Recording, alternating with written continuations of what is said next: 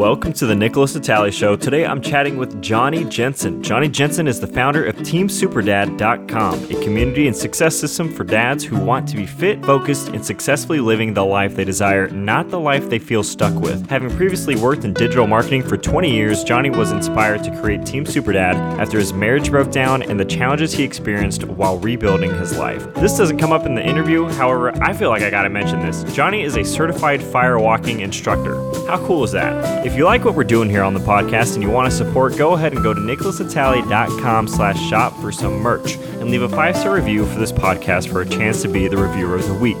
You can also share this episode with a friend, coworker, roommate, lover, or on the social medias. Tell everyone you know.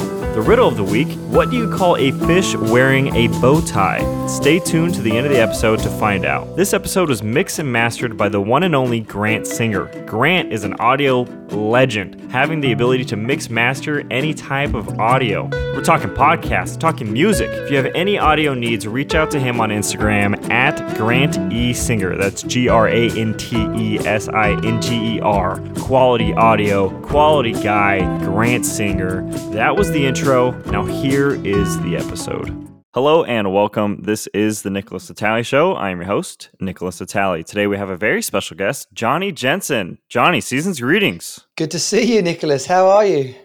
I'm doing fantastic. We're going to dive right in. Here's where I want to start. So, from what I know, your upbringing had a handful of challenges, your mother passing away, your your your father getting remarried and then your father and your stepmom getting divorced and then also having a suicide in the family and and probably some more other things that I don't even know. Um, what was life like growing up and and how did those events unfold? Um, life was life was that you know that they, that uh, the yin and the yang, right? I had I had the most amazing childhood, and I had the most challenging childhood. And obviously, I say that with all respect to refugees and and people who go through trauma, you know, real abuse and that sort of stuff. But you know, in terms of my world, I had uh, a dad whose business was successful, and he was a rally driver or a co-driver, and there was always parties at our house, and we had a massive garden and a big tree house and holidays. You know, we were going to Chicago to see our family there and skiing and when it was our birthdays, we had the whole class come. You know, it was it was it was above normal, and uh, and my dad just bought the fun. We had. We had a wild time. I had go karts and motorbikes, and you know, it was it was it was a lot of fun. Um, and we didn't want for anything. Um, and then one day, my mum just started being around less, and we had a couple of. Um, my older sister started being around more. She, she my dad's first marriage, um, so my older sister started being around more, and there was a, a, lady called Karen who was kind of there as a bit of a nanny, and and and it was just like, what what, what are these people doing here? Um, yeah. But that was because my mum was in hospital, um, mm. and it was in the eighties. So anyone who experienced cancer in the 80s, you know, it just didn't get spoken about, didn't get talked. It wasn't like, what's wrong? Nothing. what do you mean, nothing? Uh-huh. Yeah. Uh, your hair's falling out. Oh my gosh. Okay. Uh, um, so we would get taken up to London and, and it would be an, you know, when you're a kid and an hour's drive feels like a lifetime, you know, you're like, yeah, I don't want to go there. What are you talking? Um, and, uh, and the last time I saw my mum actually, and it's, it's taken a lot of work to, to, get over this. The last time I saw my mum, I was really ratty about being taken to London. We just got back off holiday and uh, why, why, are we going to London? I don't want to go to London. So the last time I saw my mum, I may have been a bit of a brat. I may have been a bit grumpy. I, I, I don't really recall, but what I do recall is not being brilliant, you know?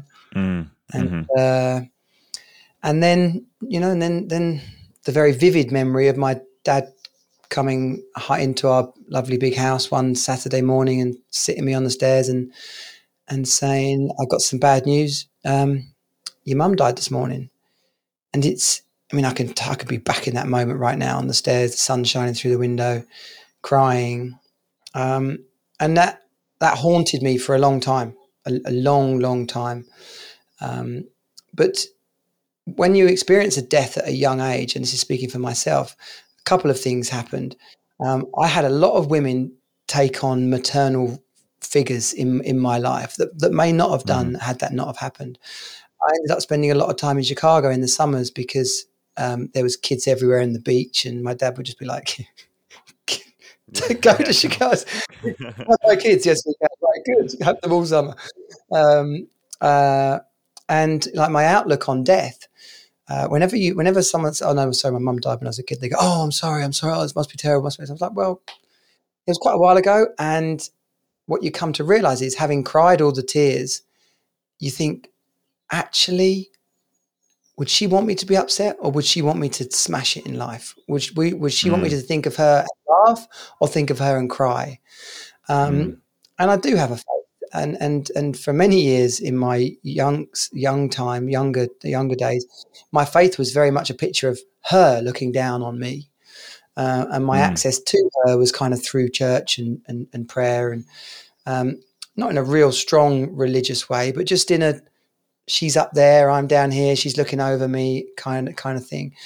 And um, so so yeah, it, it, it affected me in a big way. Um, and and I and I missed her as a teenager, and and of course I, I miss her now. You know, what would she have said when she met my fiance? Like, would she have been okay with? Yeah, yeah. What would she have said when we were having ma- marriage troubles? Would she have banged our heads together? Um, loads of questions like that. What would she think of my kids? You know, my, my, I have a sense my daughter's very much like her. So there's always these question marks. You're left with these question marks.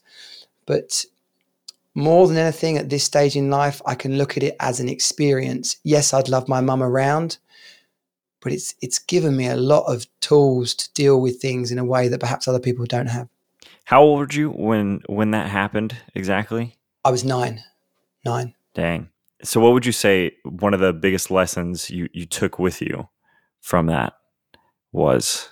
Make the most of the people you love. Mm. Like, there's never a, and it's really easy. And I catch myself with my kids. It's it's horrible. You know, they're it's bedtime and they're being a nightmare. They're having another argument. They're nine and eleven, a boy and a girl. Right? They're going through puberty at the same time. I was like, when, yeah. when I realized that was happening, I was like, oh my gosh, I get it now.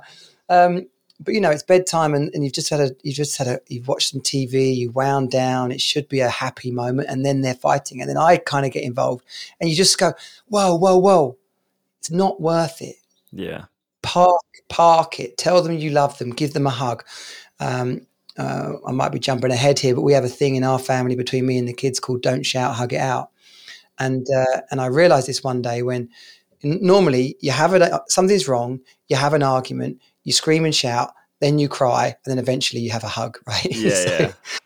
so I wonder, I thought, hang on a minute, let's turn this around. Let's go straight to the hug. And we we hug mm-hmm. until until like the frustration is gone, right? And you're like, oh my gosh. And, and if it hasn't got, if it hasn't gone, hold on. And eventually it will just like it's like you're holding on. There's that thing about the the, the monkey and the bananas, and if you put them up, put the the bananas in the jar, the monkey will put his hand through, yeah. but he won't let go of the banana and his hand will be stuck, right? So yeah. you you got to let go of the of the of the thing to appreciate what you've already got.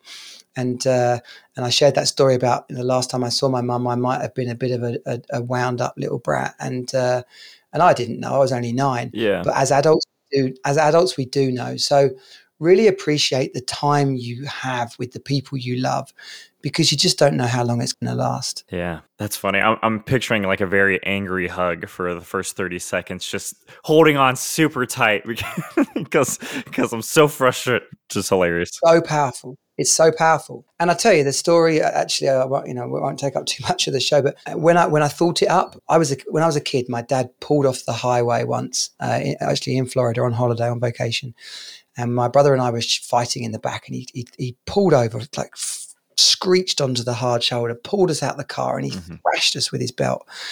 And it was, it, you know, it was it was like, whoa, what the hell just happened there? Yeah. And that time when I created "Don't Shout, Hug It Out," we were also on the motorway on the highway, and I also pulled off them off, ready to shout at them. And as I as I opened the door to shout at them, I was like, "Get out!"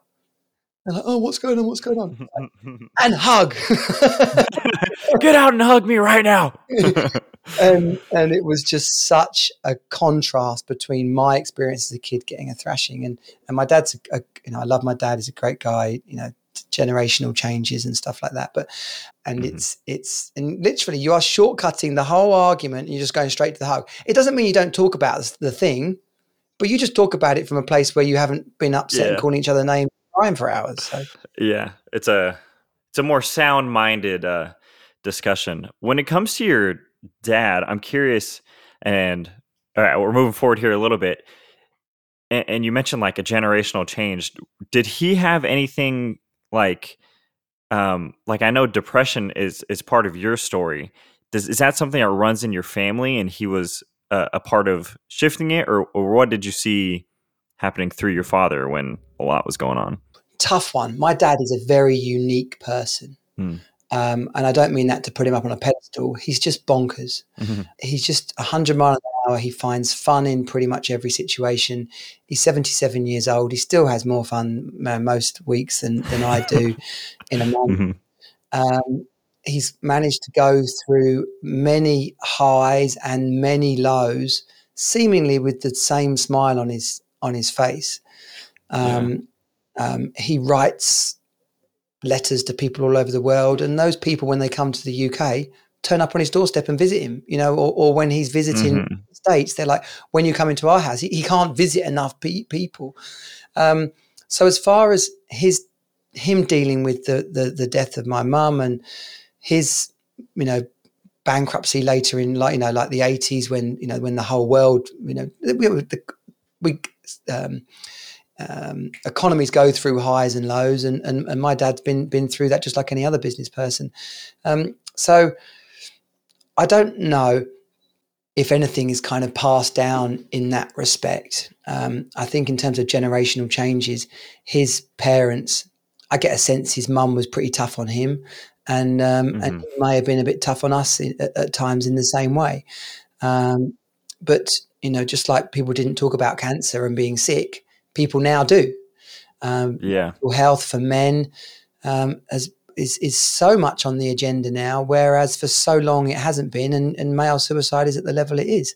So, um, so it's it's just we now have more ability, more more freedom to deal with things than I think our, our father's generation uh, did have. Yeah, maybe more of a o- open open to at least having the discussion, whether that discussion is productive or not. At least we're starting to, you know, have those conversations. Let's let's jump ahead a little bit then. Let's move into the time you're about to get married. Things are things are you're running on a high.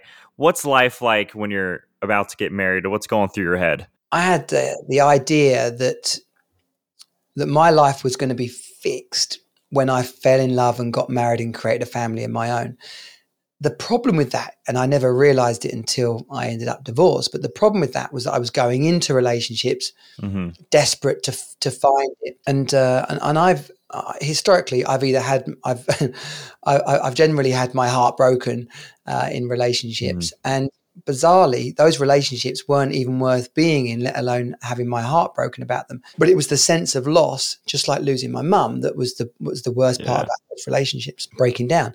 Now, when I met my wife, it was a roller coaster.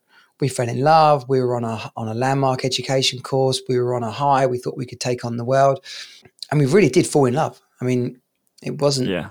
It wasn't like someone got pregnant and we had to get married. It was just yeah. was, this is going to be brilliant. This is going to be the story that we tell for the rest of our lives. So the the wedding day, uh, we got. I proposed to her six weeks after our first kiss. Um, you just told me you're six years in, and I was six weeks in. Yeah. That's but, uh, wild. Uh, it was wild, and it was and it was cool. Like we felt like we were on the same page. But uh, as we'll come to, uh, sort of about how, that story ends or goes, doesn't end so happily. Um, we didn't check. We didn't do like a full systems check on compatibility.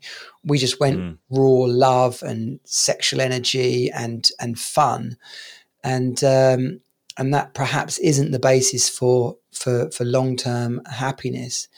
Um, but our wedding day was awesome. Absolutely awesome. Uh, the worst yeah. thing about it, uh, it, it, the best and worst thing about it was our first dance. Um, anyone who's been divorced will know that the the songs they picked for their first dance are now ruined forever. oh yeah, for sure.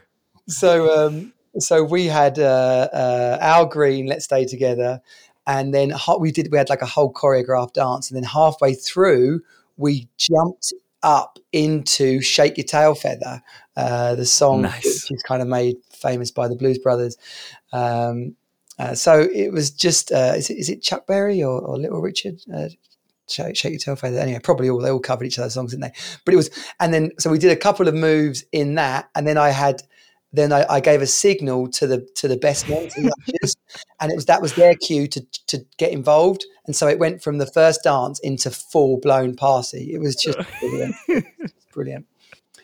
Uh, so so uh, you know I, I got married for for for good reasons, and and now that the pain of the divorce and everything is over, um, I've always been quite careful not to badmouth her too publicly.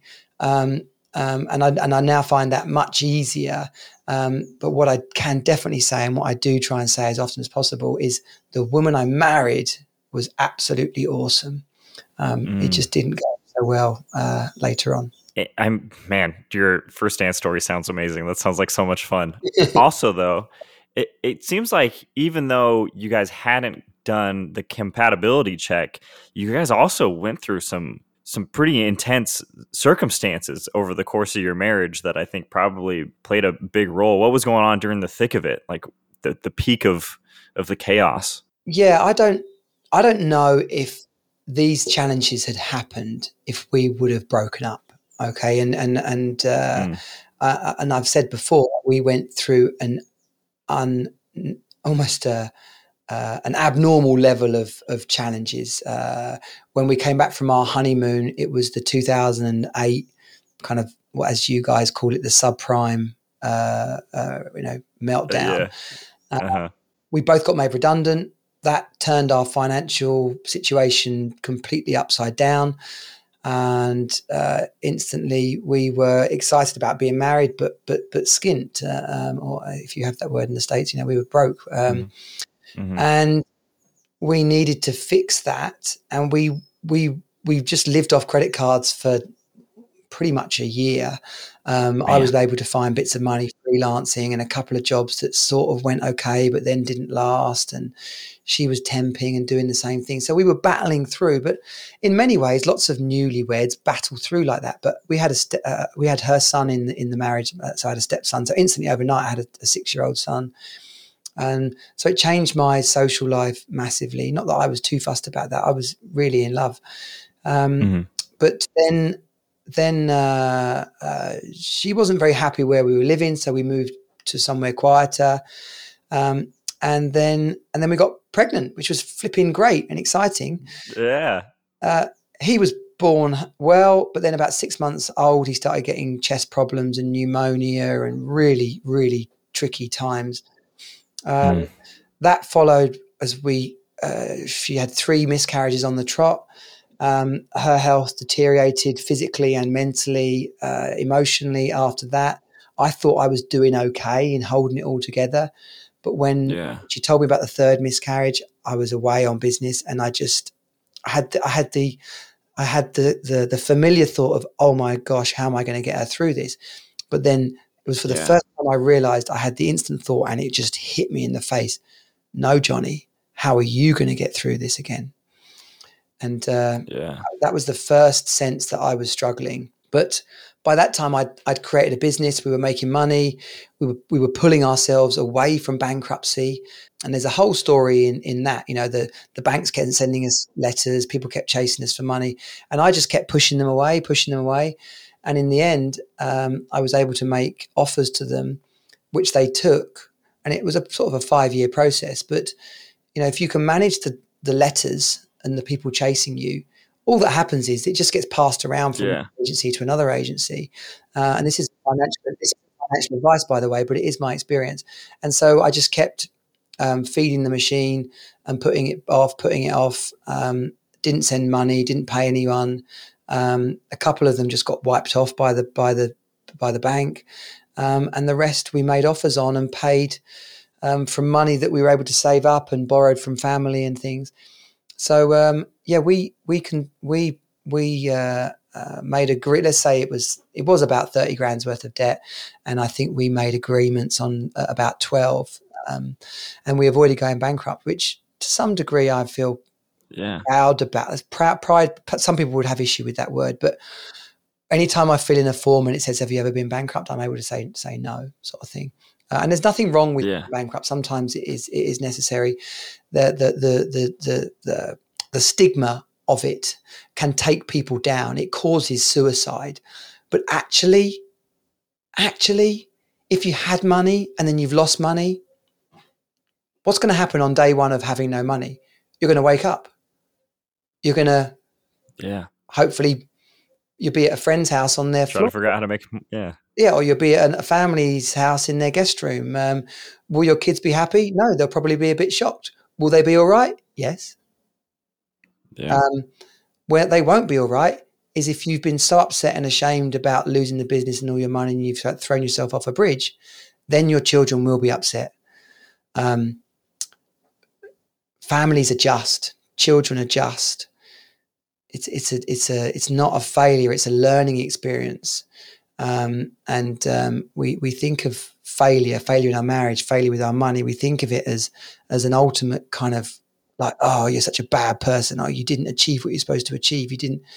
But, you know, the old sporting references of how many home runs Babe Ruth didn't hit, or how many three pointers Michael Jordan didn't hit, or how many free yeah. kicks David Beckham or Ronaldo or Messi didn't put in the top corner. Um, you have to miss hundreds or you have to miss thousands to score hundreds. And um, the same goes with business or marriage. You know, like maybe you were supposed to have that failed business so that you could learn from it to create the next business. Maybe you were supposed to learn something powerful from that failed marriage so that you can take it into your next relationship. And, um, you know, and using that reference, I'm going to be a much better partner, possibly husband, um, definitely man, a much better man from the experience of my marriage failing. Um, and I wouldn't have learned those lessons painful as they were, I wouldn't have learned those lessons if my marriage had, had stayed stayed uh, stayed stayed uh, together. Probably. That's a yeah. That's a great point about um, like I often sometimes I'll think about the worst case scenario, and sometimes I even believe like even the worst case scenario probably isn't even as bad as it could get. I mean, maybe this isn't the case for many people, but in a large part, what you're saying, like poverty, homelessness, and and like having to panhandle for money is probably way, way, way, way down the line because oftentimes we have at least somebody that'll let us stay on their couch, you know, and and just just that idea that hope isn't so far gone as as we think it is. Like when things go wrong, it's it's not the end of everything as as sometimes we make it out to be. And to your point of like feeling ashamed, I think that plays a big part in it I feel so low because I I put the thing of like I wasn't capable to when in fact it was could have just been circumstantial. You know, something didn't work out. And plans don't often work out, but people people do. Yeah, and uh, I just oh, there's a couple of things I want to say on this, but um, first of all, inside of Team Superdad and my whether it's whether it's in the Team Superdad community program or whether it's my one-on-one coaching with dads, I have this thing called the Fab Four right? And when the chips are down, put a Fab Four around you. It could be the Fantastic Four, it could be the Beatles, like whatever. Like there's, yeah, yeah. and you say to each of them, "Look, I'm going through a tough time. Can you support me?" You know, if imagine if someone asked you that, would you say no? Like unlikely, right? You'd, like yeah. an old buddy, even if it was an old school buddy, you'd say, "Wow, good to hear from you." Um, yeah, a bit random, but if you haven't got anyone else, yeah, go for it. What do you need? So but you you also say to them, by the way, you're not the only one. I've asked four people this, so you know, I won't yeah. Not all the pressure is on you. Yeah, I won't be dumping this all on you. And the same goes with somewhere to stay. You know, someone might say to you, "Well, you can't come and live here forever, like full time." But if you had a Fab Four, you could say, you know, if it was if it was just you, you could say, "Well, can I stay at yours for a week, and then can I come back mm-hmm. four weeks time?" Or yeah. you say to someone, it's, it's, me and the kids, could we stay for a month? And mm-hmm. like hopefully by the time I might need to ask you again, we'll be set. But but it, will be a month, you know, and then I might ask you again in four months' time, sort of thing. And so it just yeah. it gives people the space to be like, okay, I can manage that, I can help you, and it gives you the, the, the sense of I'm not loading this all onto onto one person. So yeah, create a, create a fab four for yourself, whatever's going on, and um, you know, it's a bit like as well when, when I was when the marriage was really struggling, and I was thinking, can I leave her? Can I not leave her? Can I leave her? Can I not leave her? Um, it's called a, a, double bind. I learned like what it was called off a Tony Robbins video, which may or may not make it the proper technical term, but it's yeah. basically a double bind. Damned if you do, damned if you don't. And mm-hmm. often in the in the modern world that we live in, what's on the other side of leaving your partner, as bad as it might seem, or or of letting the business go bankrupt and you know having no money, as bad as it might seem, on day one of the new beginning, it's a lot better than you figured it was going to be. Like our worst picture of what it's going to be like, you know, fire and brimstone, d- depression, cats and dogs living together. Like it's like a hell on earth. You know, actually, no. Like you wake up, if you're staying at someone's house, you're like, oh wow, okay, it's tough, but it's all right. What am I going to do today? I'm going to look for a job, or I'm going to work on that business idea, or whatever it is. That day one of the rebuild is actually a great day. Embrace it. Man, yeah, I, I, I can I can imagine that because then it's something new. It's a new new path, new journey. Things I don't want to say reset because things aren't resetting, but maybe your mindset resets, you know? Maybe maybe you find a new way to be like, "Okay, I am here now. What's the next step moving forward?" instead of constantly stewing on, "Ah, oh, I can't. Oh, but I could. Oh, but I can't." Back and forth, back and forth. Yeah, yeah. With that question in mind, what what would you say for for people in bad marriages? Are they worth saving? A fundamentally good marriage is definitely worth saving. And a fundamentally bad marriage, you should get out of as quick as possible. And I say that with love and respect to both sides.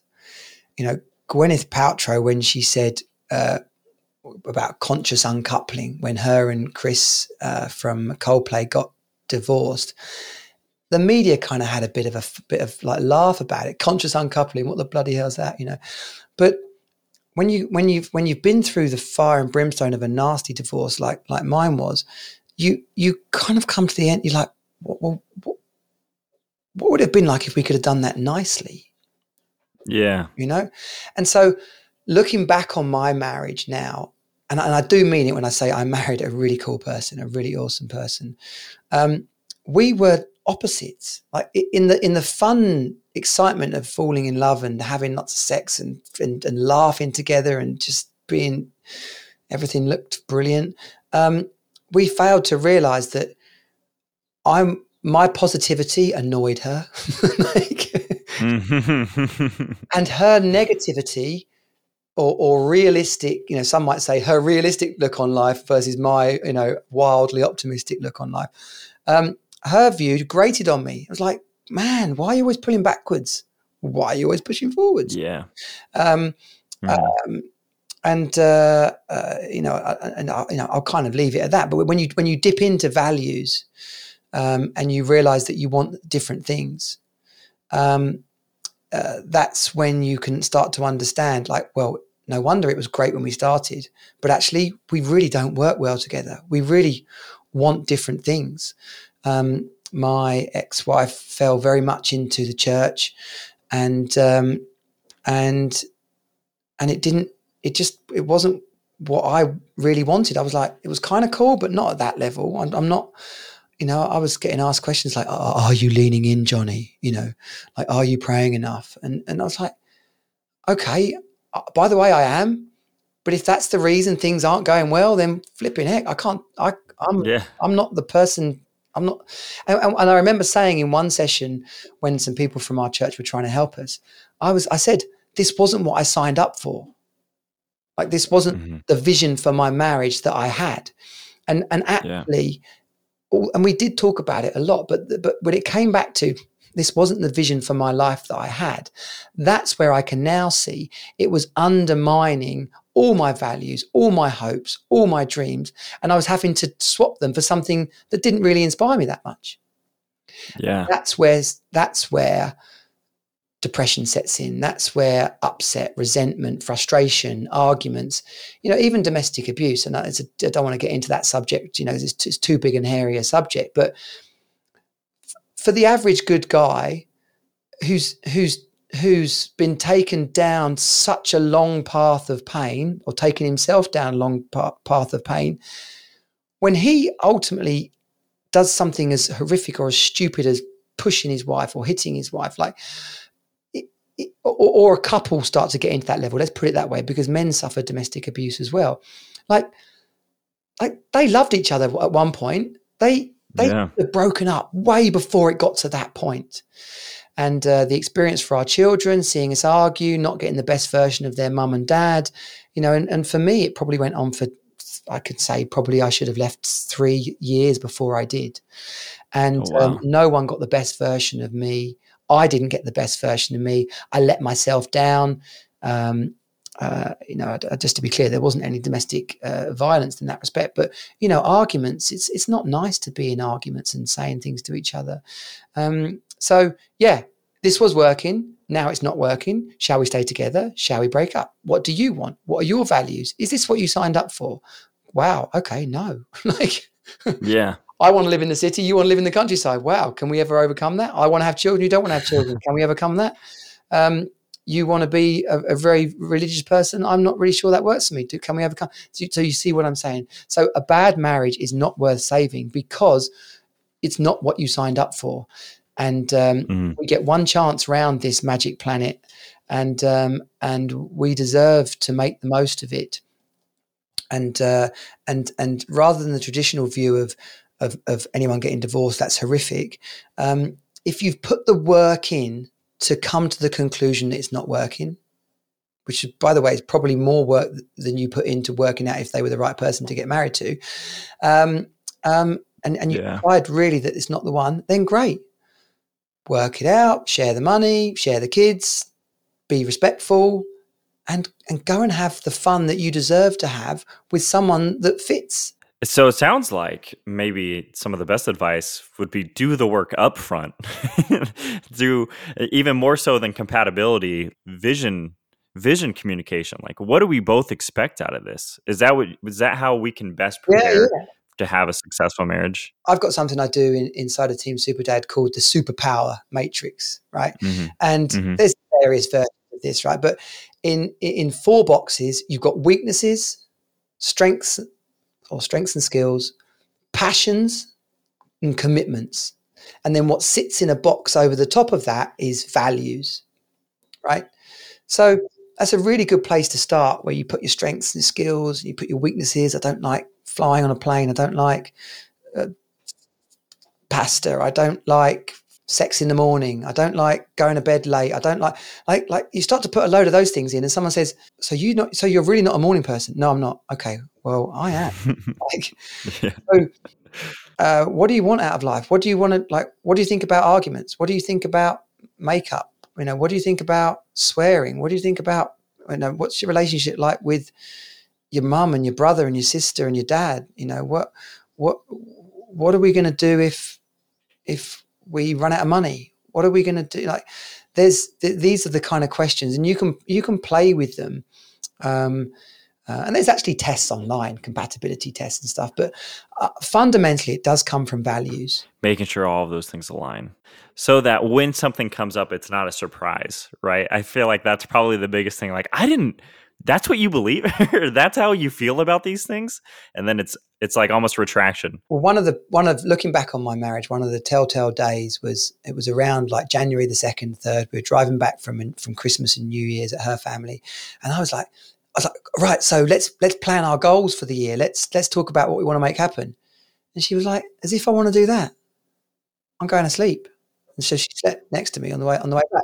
Now, it was insignificant, but actually, no, she was someone who didn't like doing that kind of thing. So constantly, I was at odds with. Well, I want to create goals for our family. I want to create.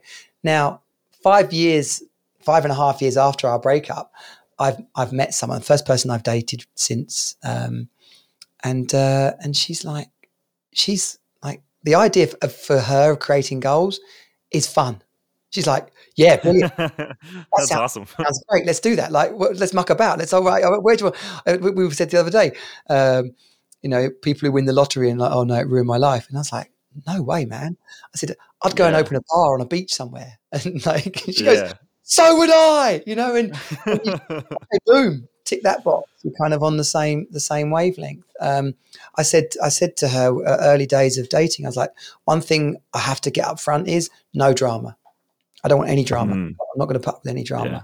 And I and I and I'm and I don't expect you to put up with any drama. So if I have a hissy fit about, oh, why are you late? You can say to me, hang on a minute, you told me no drama. And I would be like, okay, great. Thank you. Yes, no drama. So just be really clear about what you want because we own our language and we create our future with our language. So, you know, people that say, oh, I'm so unlucky. Well, they're really unlucky. Yeah. Yeah. I don't talk about myself like that. And um, I've got a friend of mine. He always he gets so frustrated because every time I find money, I send him a picture of it.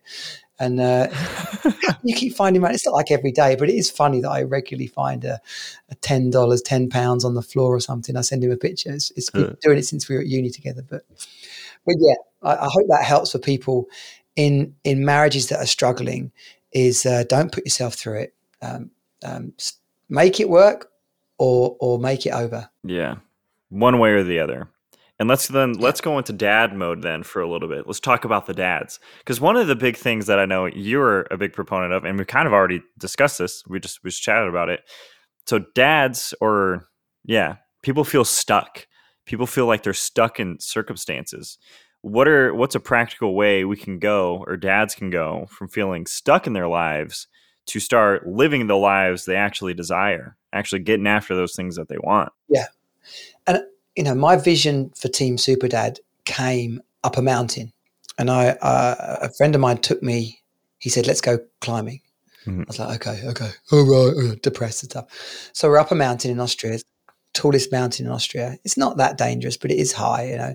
And uh, we get caught in a blizzard as we're crossing a crevasse, and so now we're roped together, and we're kind of like just creeping across and I should have been scared. I should have been like concentrating, but all I could think about was how can I fix this? How can I fix this? How can I fix this? And I was thinking about my my marriage, my life, my divorce. I'm like, how did this happen? How can I fix it?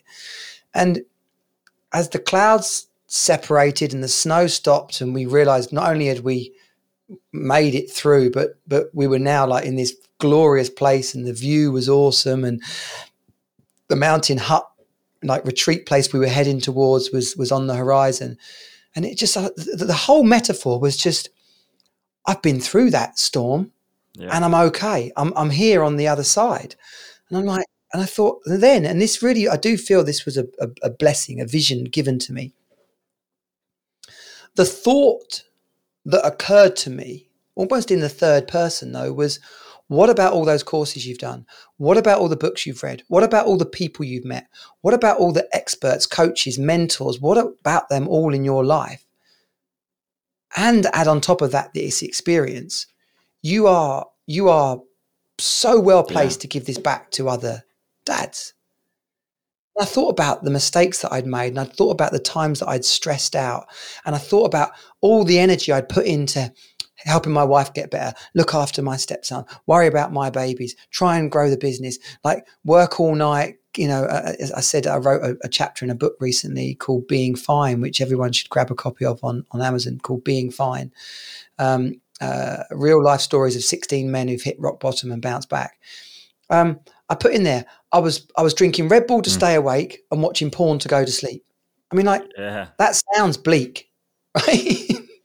and it was bleak. Um, and the F5 inside of Team Superdad is basically the buckets of a man's life that need to keep filled up. And you don't have to have a, a, a- complete breakdown or a bankruptcy or, or something really bad go wrong for one of those buckets to be empty. It's just life focus, fitness, finances, family, and fun. You know, if your if your business bucket is full up because you're putting all your energy into making money, hmm but your marriage is crap, well, that's because all the energy is going into one area.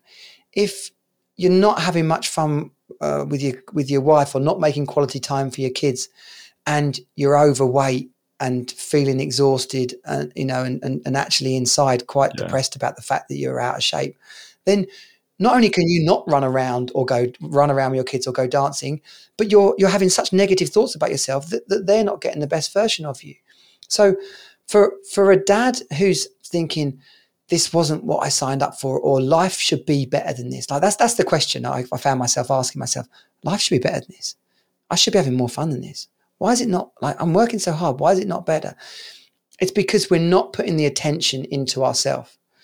Um, uh, they talk about Google about how much time Google employees get mm-hmm. to work on their own projects, and then uh, it's something like if you if you look it up, something like Google employees get they work seventy percent of the time on yeah. their job, and then they get like ten percent of their time they work on a new thing, and then twenty percent of the time they get to, yeah. to make up new stuff and form little pods and make up make up new stuff.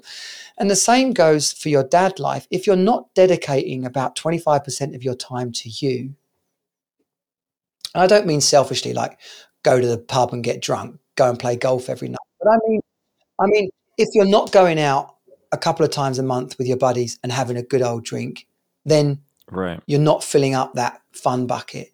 If you stop playing golf because your kids are babies and they're really young and you kind of need to be at home all time, well, maybe you're playing less golf, but yeah. check in with yourself. If you're playing no golf, then ultimately that will eat away at you.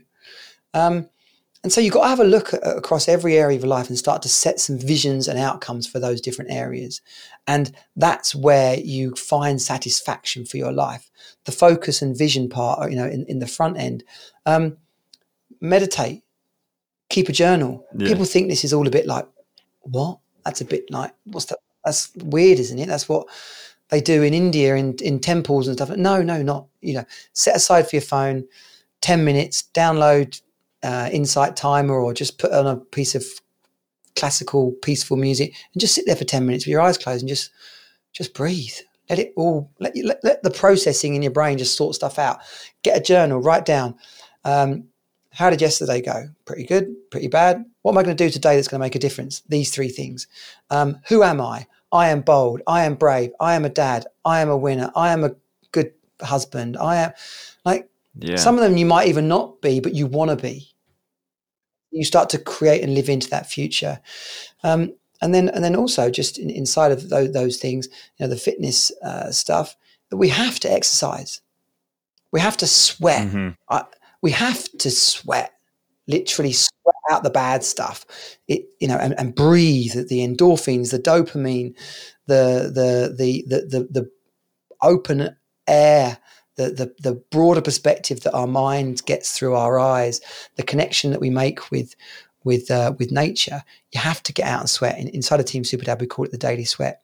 So, you know, I've, I've tried to sum up uh, the F5 there for dads uh, briefly, but if you're feeling like your life isn't working, have a look at those five areas. Write down focus, fitness, finance, family, and fun. And just underneath, put what have I got? What mm. do I want? And if there's too much of a gap between those two things, then you'll realize that one of those buckets is dangerously low. And in order to feel good, you've got to fill it up. And if that's difficult for your wife or your business to, to, to, to accept, you need to realize in order to give you the best me, I've got to keep a piece of me for myself. Um, and you know, we haven't even got time to get into codependency and all that sort of stuff. But if you give all of you to everybody else, there's nothing left for when you're in those quiet moments on your own, looking in the mirror or standing in the shower, like, what the hell is this that I'm washing? yeah. I got a bunch of jelly rolls here. What is yeah, this? Yeah. Um, and as it was for me when my little brother took his life, um, I was so, I was running on empty in all those buckets, literally all of them. I was running on empty all of them. And when, and when, when he died, when, when he took his life, that was it. I just hit the wall. That was the bottom, bottom you knew you had to make some sort of change as in like i haven't been filling my buckets appropriately. I haven't been that family portion of the f. I haven't been in relationship with my family as much. No i didn't uh, when my brother took his life i i didn't i it was another nine months before we separated and it was another eight or nine months before i really started to put all the pieces back together and um, it was then by looking back I was able to gain some perspective on it. Um, uh, and the rebuild took a lot. The rebuild took a lot. Leaving leaving my wife the day that that happened, um, uh, the, the rebuild took. And I was speaking about this online today. It took, and I've created a rebuild course actually, which I do with with dads. It mm-hmm. took yes some antidepressants because it, I was medically unwell. The stress and strain of it all had made me medically depressed. Um, then fitness, sweating it out, rebuilding my energy, rebuilding the, the, the strength in me, the, the, the glow in my eyes, the concentration. You know, you need to exit, you need to be fit to be able to concentrate properly. Um, and then I joined a singing club, literally a, singing club, and there, there, I was. Turned out I could actually sing quite well. Singing's good for your health. It's good for your for your well being. And uh, and there was a whole mishmash of different age groups in there, and and it was just a ra- you know a random church hall, mm-hmm. and we were there once a week singing. Uh, it wasn't yeah. wasn't Christian songs; it was pop songs. Um, I, uh, I I cut out all negative content, media, music, movies. Just watched motivational stuff, read autobiographies, listened to Les Brown, Jim Rohn, Tony Robbins. Uh, there's a few women out there as well, Lisa Nichols. Um, um, and just really started to just gain a just just I mean I've been into personal development for, personal development for 20 years now but just really poured it on big time and watched old sitcoms yeah, friends yeah. you know laugh stand comedy old stand-up comedies old funny movies like if you're feeling depressed and broken you've got to just start mm. to laugh um, and I lent on my friends I was like I realize I might not be much fun right now but can we do something? That's how my friend took nice. the timing. Um, um, so so yeah, that that's uh, that's that's the rebuild that it that it takes. Um, and that you know goes back to your question you asked at the beginning of my long ramble. What do dads need to do uh, when they're feeling like they're stuck, when they're feeling like they're not enjoying their mm-hmm. life? Is uh, first of all have a vision of what their life really, really looks like. What do they really, really want? And then go to work on all those different areas. Um, map it out create a picture. Um, I've got a vision board in front of me with with pictures on. I've got another board next to it with um, it says health and fitness, social life, finances, girlfriend, kids, home, holiday. It's just a bubble, a spider yeah. graph with with with the things off of it. If you don't create the world, if you don't create the world you want to live into, mm. it ain't coming. Yeah, if you can't if you can't write it out and actually picture it for yourself, how are you going to get there? It's it's unclear. You know, you got to have have those things mapped out. I want to ask you this, especially with the to make sure make sure we get in here. I'm curious your thoughts on uh, what do you think modern feminism is doing to men, and how can we address that? It's a great subject and so uh, tricky to talk about. Bit like Black Lives Matters, you know, it's really easy for a white person to say like, yeah, well, I'm not racist. What are you talking about? Like, and failing to realize that our whole experience of life has been from a, from the perspective of a white person, and the and the best way you can relate to that is that when a particularly in the states, as I understand it from my family and people I know over there, when black people see a police car or hear a police car go past them, their reaction is completely different to yeah. that of your average white person, and a very similar thing is the case for, for men and women. And this was really brought to light in the UK recently. Uh, a, a, young woman was abducted and killed, um, abused and killed. She was walking home just 8.30 p.m. on a Saturday night, very, you know, normal. And so the backlash was, mm-hmm. you don't know what it's like to be a woman. You know, we have to constantly be conscious of men saying things to us, wolf whistling us, having a laugh and joke about our breasts being too big, too small, too you can't you know, my butt too big, too small. You can't. Am I too tall, too thin, too, too, too You can't win. Um, um, let alone the next level up, which is someone touching you inappropriately or, or, or taking it further into in, into rape or, or abuse. So the idea of feminism being something wrong is wrong. You know, like women should be equal. They're just like another creature on this planet. Why why shouldn't they have e- equal rights and why shouldn't they expect equal treatment from from other humans? So got all that. The problem for modern men is that we've Mm. we are now unsure how to be a man. We're un, we're like a bit confused about what to say, and um, our, our normal thing about being attracted to someone is still a little bit caveman, like hi, I like uh, you. uh, you're hot. Uh, can I can I can I date you? Which which really means can I buy you a drink and get you into bed? So it's like there is a level that men need to learn, but equally, we we can't take away that that primal thought that wow she is gorgeous, and by the way, for some men that's a a large Yeah. woman. For some men, that's a small woman. For some, you know, it's not like gorgeous to you and me is probably is possibly a different thing, but um, we still need to know how to express that, and we still need to know that um, in a relationship we can lead strong from the front. Right, Yeah. we're a family. We're doing this. We're a family. Um, we need to to to to get a bigger house. We need to. I need to change my job, and we need to move. Now, that doesn't mean you just uproot your family and take them without giving a second thought to your to your wife. But somewhere in amongst all this, it's a really awkward place Yeah. for men to be men, like men. Um, and one of the ways, to, one of the ways to solve it is to put yourself around more men.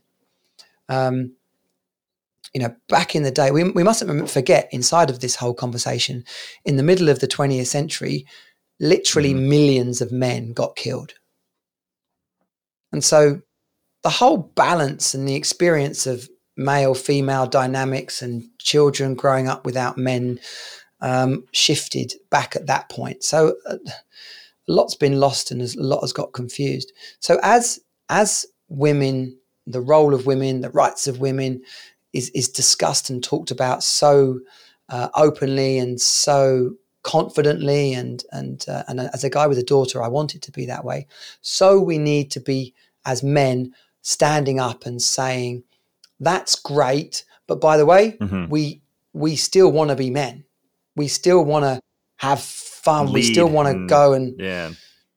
drink and watch sport and and and back and be be loud and and and um, um, and that's you know and the responsibility of men in that regard is to not touch up the waitress at the at, at, you know at- the hotel they go to when on on the boys' weekend you know, but equally you you know the responsibility of women is to be like I love it when men are strong and confident and and determined. Um, because if we're not careful, and this happens a lot in marriage, is that when the man stops being confident and bold and determined and clear and driven, the Yeah. woman becomes unattracted Mhm. to them. And and we think that our wife wants us to look after them and help around the house and and support them and like constantly trying to help them out j- just so that they'll be nice to us or just so that we might get some sex at the weekend. But actually, and by the way, helping around the house and ironing your own shirts and, and doing going to the store is is important. But what you can't do is become a little. You can't just suddenly become a little pussycat who tiptoes around trying to pander to to, to your woman. You've got to be a strong guy, and and you've got to let her know that you're doing that because you want her to still have love and respect and attraction towards you.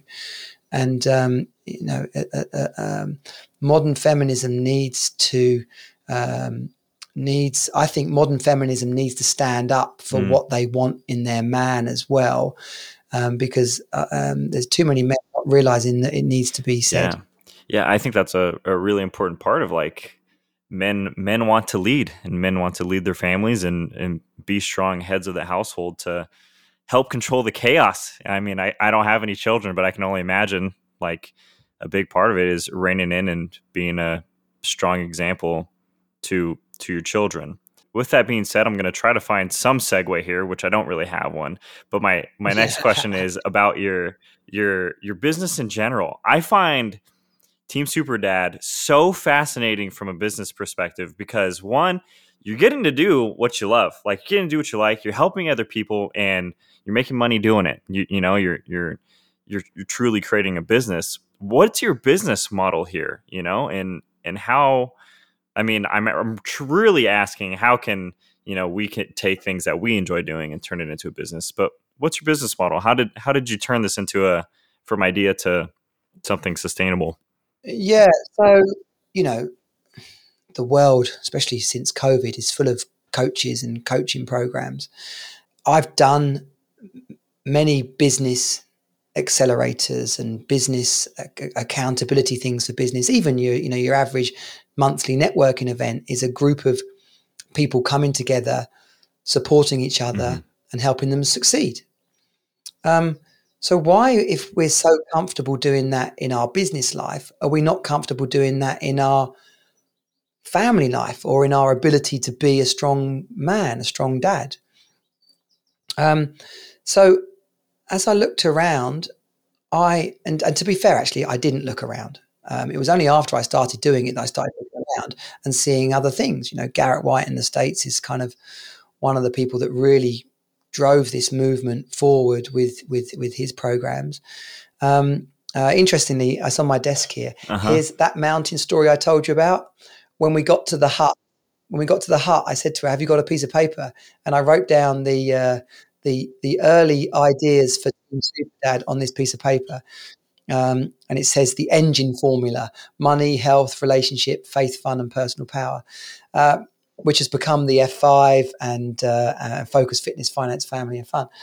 And so, Team Super Dad, there's uh, a great book uh, called Key Person of Influence uh, by Daniel Priestley. Um, and inside of that, they talk about an ascending transaction model. And you need to have different s- products, uh, price points, and levels of service to mm-hmm. guide people through your product ecosystem. And in the middle of that is a core product. And at the top end of it is a product for customers. And so one of my original visions actually was for something called The Lodge, a retreat for men to go and reconnect with what they want from life and to inspire and motivate, first of all, themselves, but then of all to be but then to be joined by their partner and if they've got children their children to then inspire them about about that as well and uh, you might remember some of those they were they were American programs, but they would take kids that had gone off the rails oh, mm-hmm. and send them to yep. a, a dude ranch and kind of make shovel, poo and, and, you know look after the horses and get up early in the morning and stuff. And I was like, wow! So we could go and whitewater raft and firewalk and and and have an amazing motivational kind of coaching vision planning session, really reconnect with what you want, and then your family come and join them and do the same kind of adventure stuff. And you know, you go home totally yeah. buzzed about your life. It's like, wow, okay, I want to do that. So that's called the lodge. But then I had the experience of the of the of the divorce and everything, and, and that idea of how can I fix this? Mm-hmm. How can I fix this? What about the courses, the mentors, the coaches, the books? I was like, well, what if we put a program together where you got to realize different tactics and strategies to fill those different buckets, to manage your money, to have clarity and focus and drive, to maintain a good level of fitness. Yeah. You know, if you want to run a triathlon, great. But if you want to be able to pick up your kids out of the car and put them into bed yeah. and chase them yeah. around the park, that's fitness as well, right? Managing your money. I know you've just done a money uh, season in, in the podcast, but managing your money and then making more money. And if those are the bits of your inner game, then if you're managing those well, then you're going to be a better dad, a better partner, and you're going to have more fun in life. So I was like, right, okay, well, I need to put a program together. So we have the the the the F5 is a 10 week program, and then everyone that completes the, the F5 goes into the Hero Academy. Like the graduation from the F5 is the Hero Academy, and um, and people stay in there. We got people, and so there's there's a cost there's a there's a, a two two thousand pounds um, mm-hmm. to do the F five, but then the Hero Academy is is part of that. You're you're you're you're an honorary member for the first for the first year. Some people get lifetime membership uh, depending on which which promotions we're running at the same time. Um, and then before that is mm. smaller products. You know, I do a rebuild mm-hmm. emergency thing with dads that are breaking up. I do one-on-one dad coaching with with dads that want help around why do my kids think I'm a douchebag, you know, or why does you know I can't work out how to talk to my wife. I, you know, what what do we do there? So it really is, uh, and and there's affiliate stuff as well. So if people are in the fitness, you know, inside of the F5, mm. we don't train people to do triathlons but the the PT Pete the PT who's the personal trainer who, who's, who's part of uh, the, the, team Super Dad, he does do triathlon training.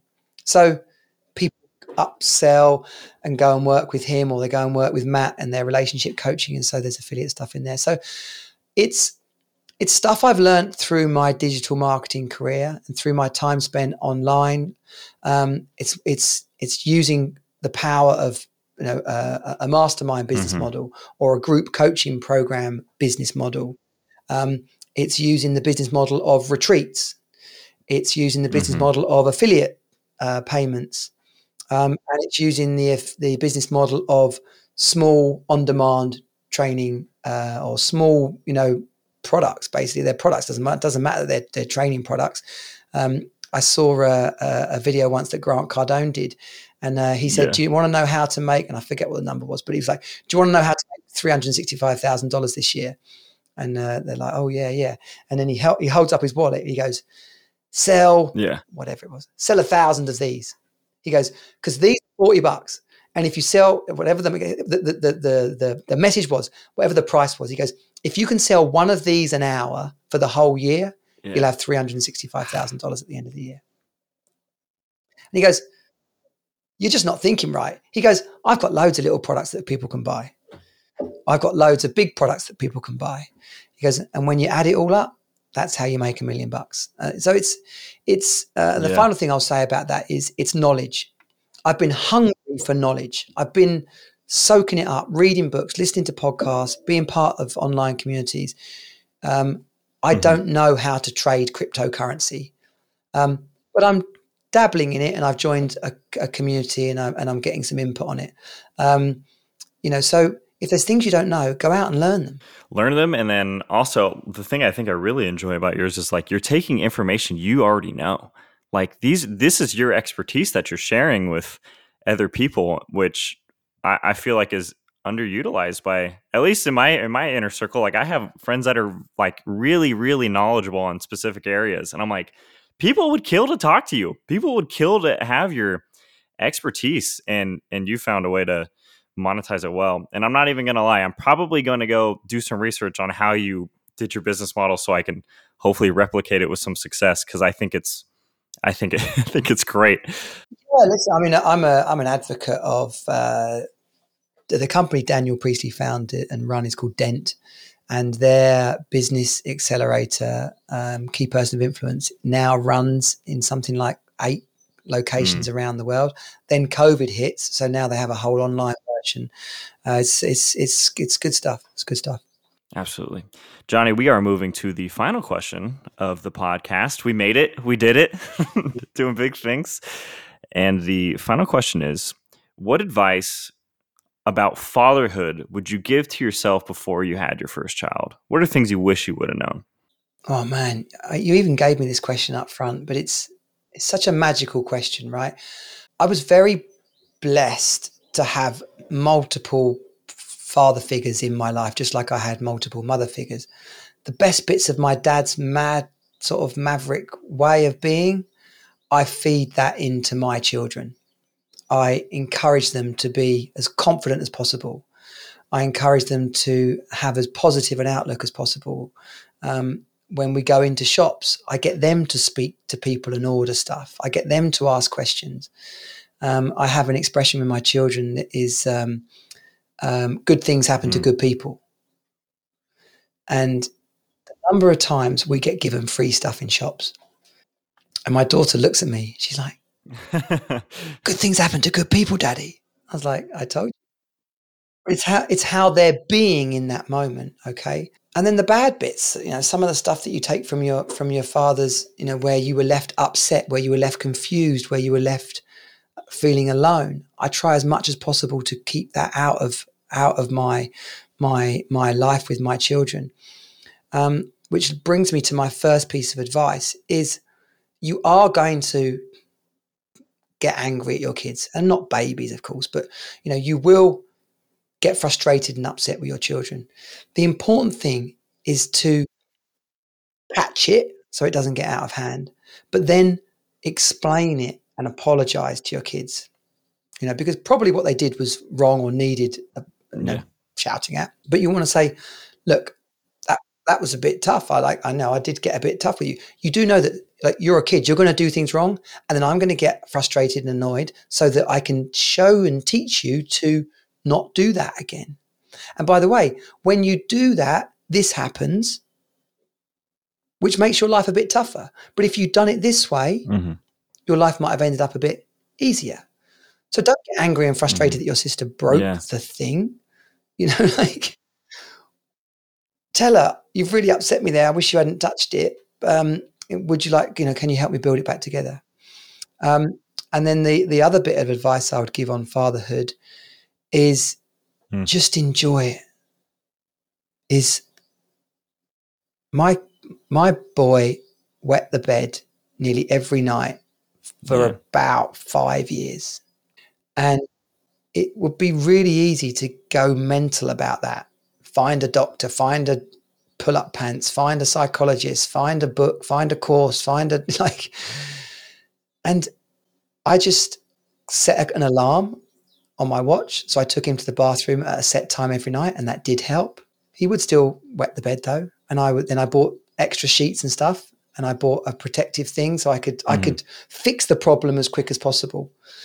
And then I would have to give him a cuddle and re- get him settled again.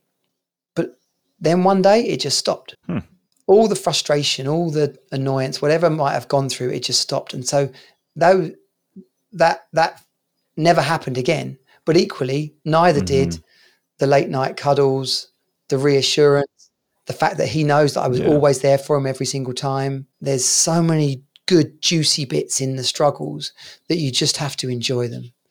And and know that who you're being to your son is who he will be to his son.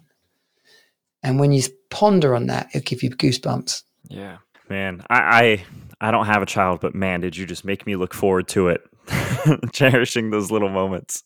Yeah, Jonnie, you've been great. This is I feel like I learned a ton during our episode today. Where can people connect with you? How can people get in touch with you? Yeah, I would love that. Um, every mum knows a dad. Okay, so uh, so we do. I do actually own the Team Super Mum uh, uh, URL as well. So I look forward to meeting a, a, a, a mum or, or, a women's group I can team up with. But right now it is pretty much for dads. So we're at teamsuperdad.com, and if people go to teamsuperdad.com forward slash network. Mm-hmm then they will join our uh, our list. They will get an invite to our group, basically all the free stuff. So when you come into teamsuperdad.com forward slash network, you get all the all the free stuff, and um, and it's and there's plenty there, you know, um, and uh, it's easy. We my biggest outlook of all this is is to have more fun. My dad says to me, uh, "Son, my biggest worry is you're just not having as much fun as you should be having, and mm. and that's it. Whether you've got lots of money, not got lots of money." Whatever's going on for you, find reasons to have fun. So underneath and over the top of everything we do at Team Superdad. It's it's in, uh, to en- enable us to, to, to live the life that we want, have a great time doing it. Um, so yeah, uh, Team Superdad on YouTube, Team Superdad on on Facebook. Literally, uh, you know, type in Team Superdad and and and we and we come up. Uh, we have our own podcast as well.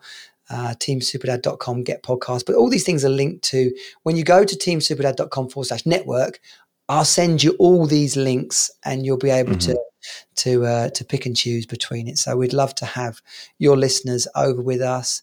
And uh, and by the way, if you're a man listening to this and you think I haven't got a kid, but I'd love to be part of that, you are absolutely hundred percent welcome. Man, that's awesome. And everything you just mentioned is going to be in the show notes. And I can also say I have listened to your podcast and it's great. So if anybody's even thinking about listening to the podcast, go listen to Team Super Dad podcast because it's very good. We do uh, we do the Friday wrap up. So it's the end of the week. It's myself and Glenn, who is a dating dad on Twitter. And we it's it's designed to be two dads at the end of the week chatting in the, in the chatting in the bar, and we have a laugh. And some some weeks I, we start off and I think, what on earth are we going to talk about? For, and and then and then at the end of the, I'm like, Glenn, we got to go. We're like, we've been an hour. We got to go. so um, so yes, we do a serious one and we do the wrap up. So there's two a week. That's awesome. Got to have balance of both. And that, I mean, I'll put them both in the show notes below if anybody's trying to connect. Jonnie, thank you so much for being on the show. This has been a blast. I've been super pumped about it. So thank you once again. It's a pleasure, a real pleasure to be on. Thanks for having me. And uh, kudos to you and the work you're doing, making a big difference in the world. Uh, it takes commitment to keep putting out a podcast, and I fully respect uh, you know doing that for yourself, but making a difference in the world as well, Nickolas. So uh, keep going, buddy. Keep going. I appreciate that. And man, oh, and there's so much to say about you and helping all the dads out there. That's such a needed thing that nobody talks about that. So back to you. You're doing just just as much, if not more, of a service to this world. So thank you. And until next time. Take care. That was the episode. You just listened to it. Uploads every Friday at 6 a.m. Next week, we have on Alex Sanfilippo. Alex Sanfilippo is the host of the top rated entrepreneur podcast, Creating a Brand, and the founder of Podmatch.com, a free service that matches podcast guests and hosts together for interviews. Prepare to get meta. We're talking about podcasts on a podcast. You can't beat that. The real reason you're still here is to find the answers to the riddle. What do you call a fish wearing a bow tie? Sophisticated. that one's good. That one's a, that one's a juicy one. Leave a five star review. Slide into my DM holes. We love ya. You have purpose. God believes in you. I believe in you. Keep after it, and I will see you next Friday at 6 a.m. Bye.